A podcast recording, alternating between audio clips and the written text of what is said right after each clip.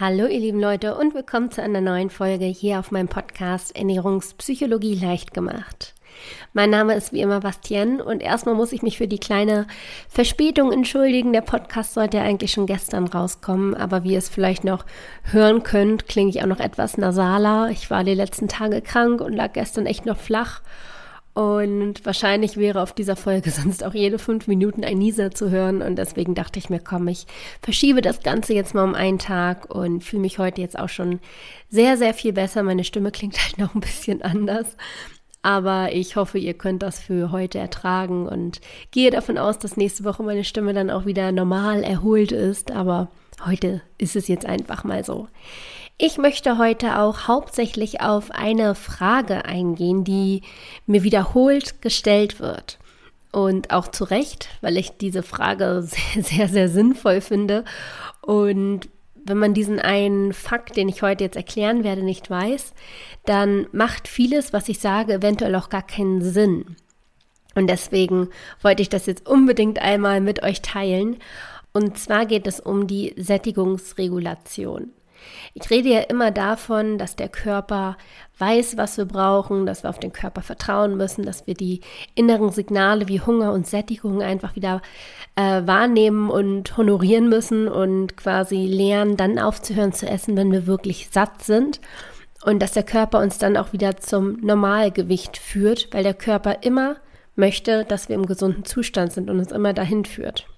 So, soweit, so gut. Das, äh, glaube ich, ist bei euch schon angekommen, dass das meine Haltung, meine Positionierung ist, von der ich 100%ig überzeugt bin, aufgrund von eigenen Erfahrungen, aufgrund von der wissenschaftlichen Lage. Also da stehe ich zu 100 Millionen Prozent hinter, dass das zum einen wirkt und zum anderen auch, dass das die gesunde Herangehensweise an die Ernährung ist, mit der man langfristig ein gesundes Ernährungsverhalten entwickelt und eine gesunde Beziehung zum Essen aufbaut.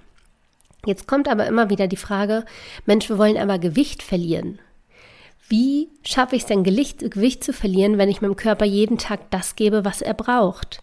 Denn jeder Körper oder jeder Mensch von uns hat natürlich einen individuellen Grundbedarf, also wie viel Kalorien er quasi am Tag braucht.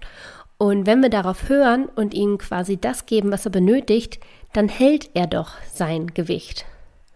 So, das ist quasi immer die Frage, die ich bekomme. Wie schafft man es denn dann abzunehmen, wenn man eigentlich immer den Bedarf, den der Körper hat, erfüllt? Weil das ist ja quasi das, was ich sage. Ihr sollt ja auch keinen Hunger haben. Ihr sollt wirklich gesättigt sein, aber auch nicht über die Sättigungsgrenze hinaus essen. Wie kann man es dann schaffen, abzunehmen? Und da möchte ich heute jetzt einmal so ein bisschen die Sättigungsregulation unseres Körpers erklären und daraufhin dann auch darauf eingehen, weshalb wir es schaffen, gerade deswegen abzunehmen. Da muss man einmal zu sagen, es gibt zwei verschiedene Sättigungsregulationen in unserem Körper. Einmal die kurzfristige Sättigungsregulation und die langfristige Sättigungsregulation. Kurzer Spoiler vorweg, wahrscheinlich wird der große Aha-Effekt erst bei der langfristigen Sättigungsregulation kommen, aber der Vollständigkeit halber werde ich jetzt mit der kurzfristigen Regulation anfangen.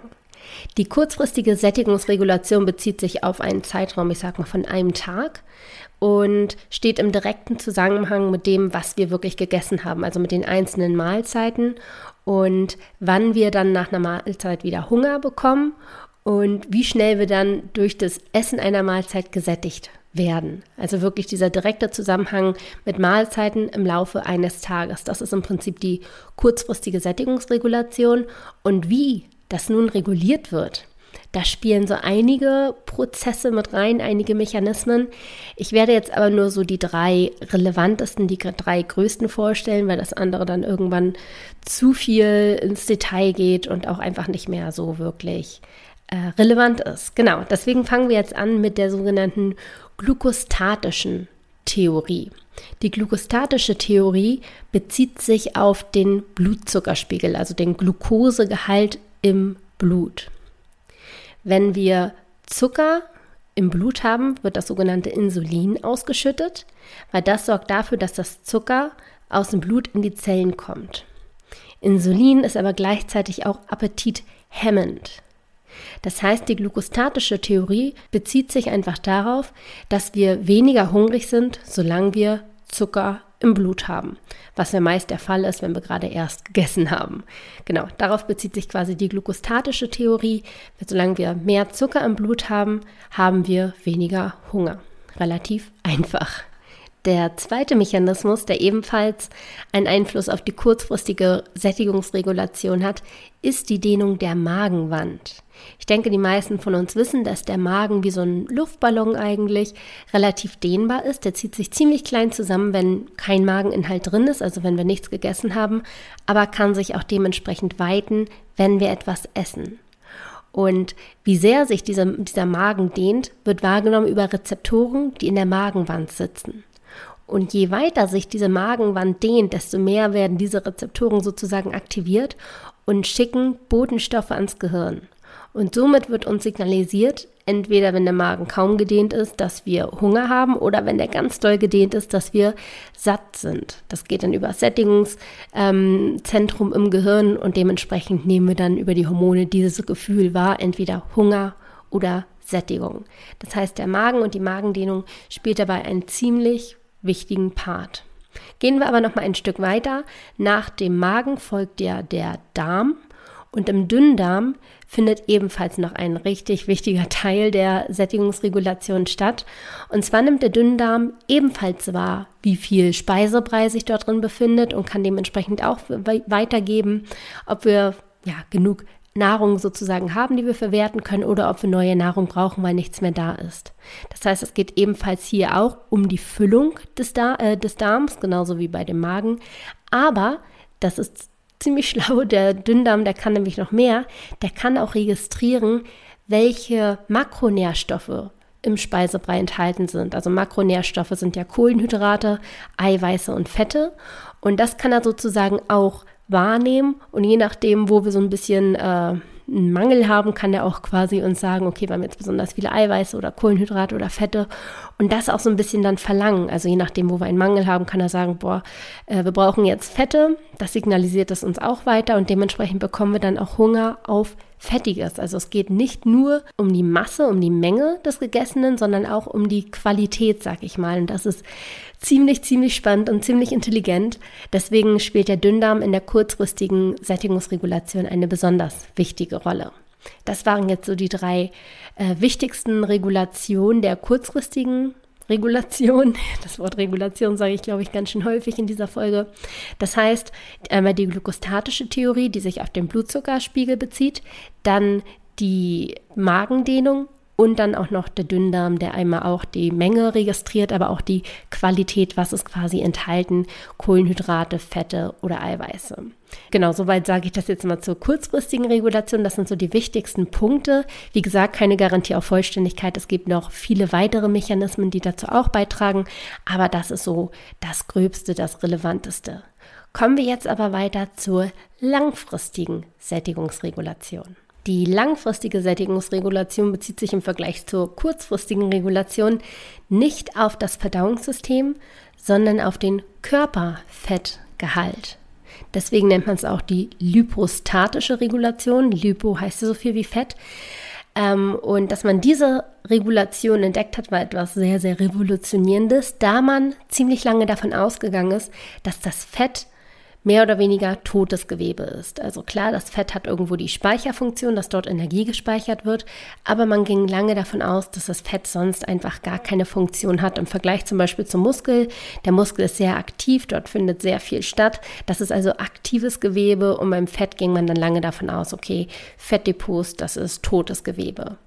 Heute weiß man allerdings, dass das Fett auch Hormone produzieren kann, unter anderem zum Beispiel das Hormon Leptin, was ein Sättigungshormon ist.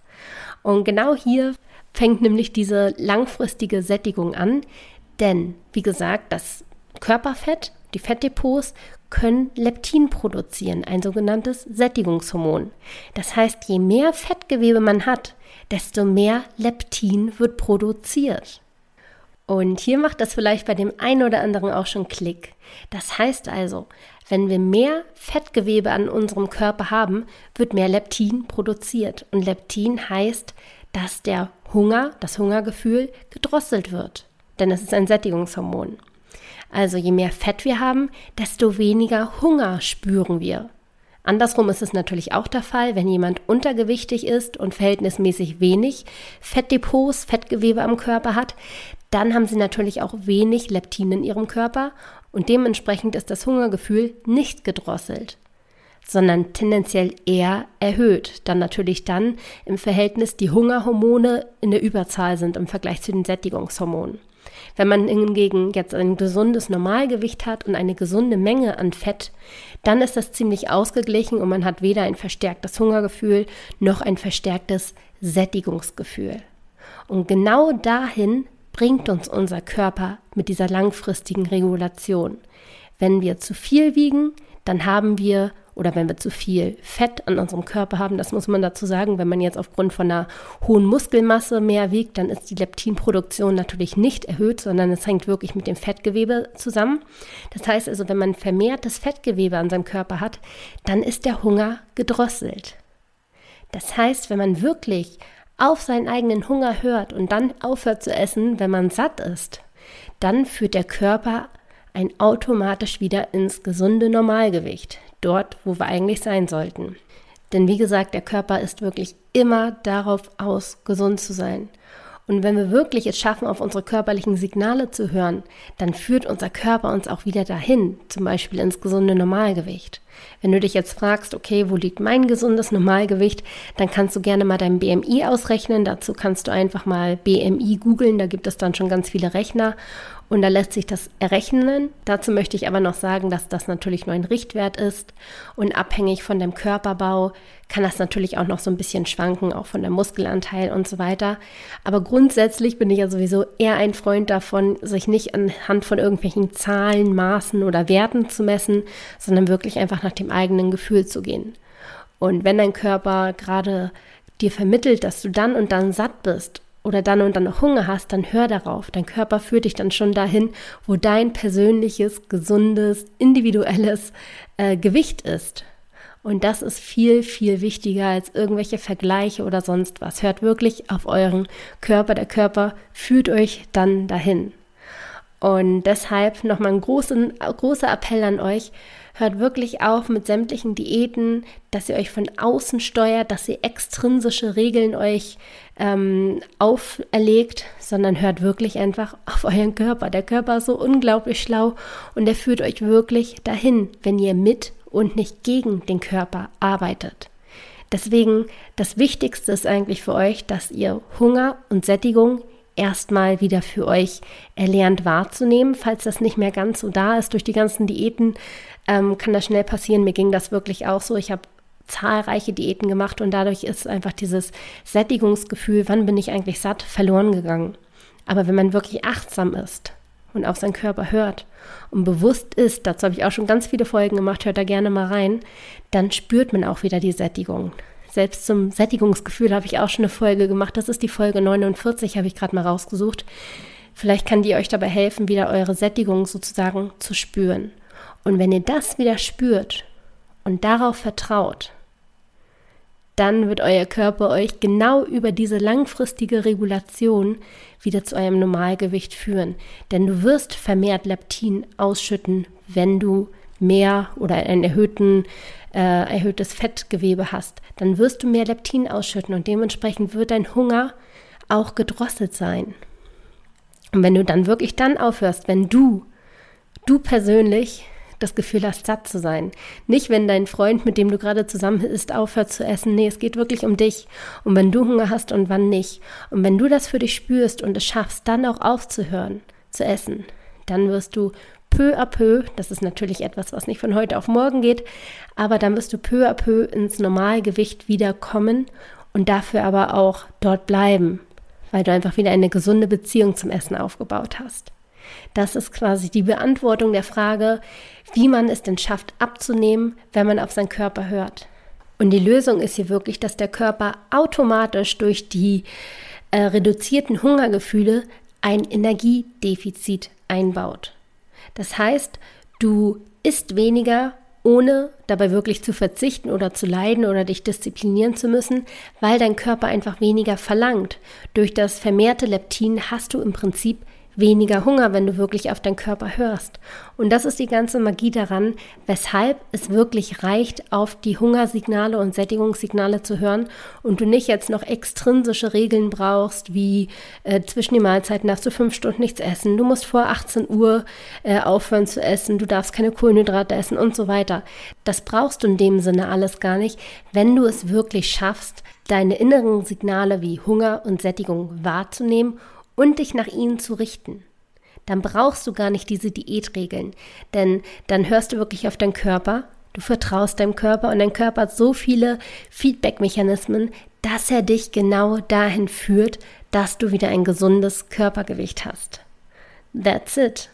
Also es ist im Prinzip eine relativ leichte Erklärung und ich hoffe, du kannst dem Ganzen, was ich hier jetzt eigentlich erzähle, folgen und verstehst jetzt auch, weshalb es wirklich Sinn macht weshalb es wirklich Sinn macht, sich auf seinen eigenen Körper zu fokussieren, mit dem Körper zu arbeiten und dadurch sogar auch wirklich langfristig abnehmen kann. Und zwar auch wirklich nachhaltig, weil du hast an deinem Ernährungsverhalten gearbeitet und nicht nur zeitweise dich an irgendwelchen Regeln orientiert, mit die du mit Disziplin erreichen kannst und einhalten kannst, aber langfristig das eigentlich weder Hand noch Fuß hat. Das war es heute von mir. Ich will die Folge jetzt auch gar nicht künstlich in die Länge ziehen. Ich glaube, meine Stimme ist heute nicht ganz so angenehm zum Anhören, deswegen mache ich es heute kurz und knackig. Ich hoffe, es hat euch gefallen. Ich hoffe, ihr konntet was für euch mitnehmen und habt das alles verstehen können mit der langfristigen Sättigungsregulation und versteht jetzt auch, warum es wirklich so super wichtig ist, mit eurem Körper zu arbeiten. Das war es, wie gesagt, von mir. Schaut gerne nochmal auf meiner Website vorbei. Ich habe ja in der letzten Woche auch mein neues Coaching-Konzept vorgestellt. Das heißt, es ist ein 1 zu 1 Coaching mit mir, mit Arbeitsmaterialien, mit einem Workbook, mit Übungen und Aufgaben, die ihr anschließend noch bekommt und dann für euch erarbeitet. Und dann besprechen wir das nochmal in einem Follow-up-Gespräch gemeinsam. Währenddessen hast du ein Unlimited E-Mail-Support von mir. Genau. Also wenn du daran Interesse hast, schau gerne mal auf meine Website www.bastien-neumann.de vorbei und ja, das war's von mir soweit. Lasst mir gerne eine Bewertung da, wenn es euch gefallen hat. Und dann hoffe ich, dass wir uns in der nächsten Woche wieder mit einer normalen und nicht ganz so nasalen Stimme hören. Bis dahin, macht's gut.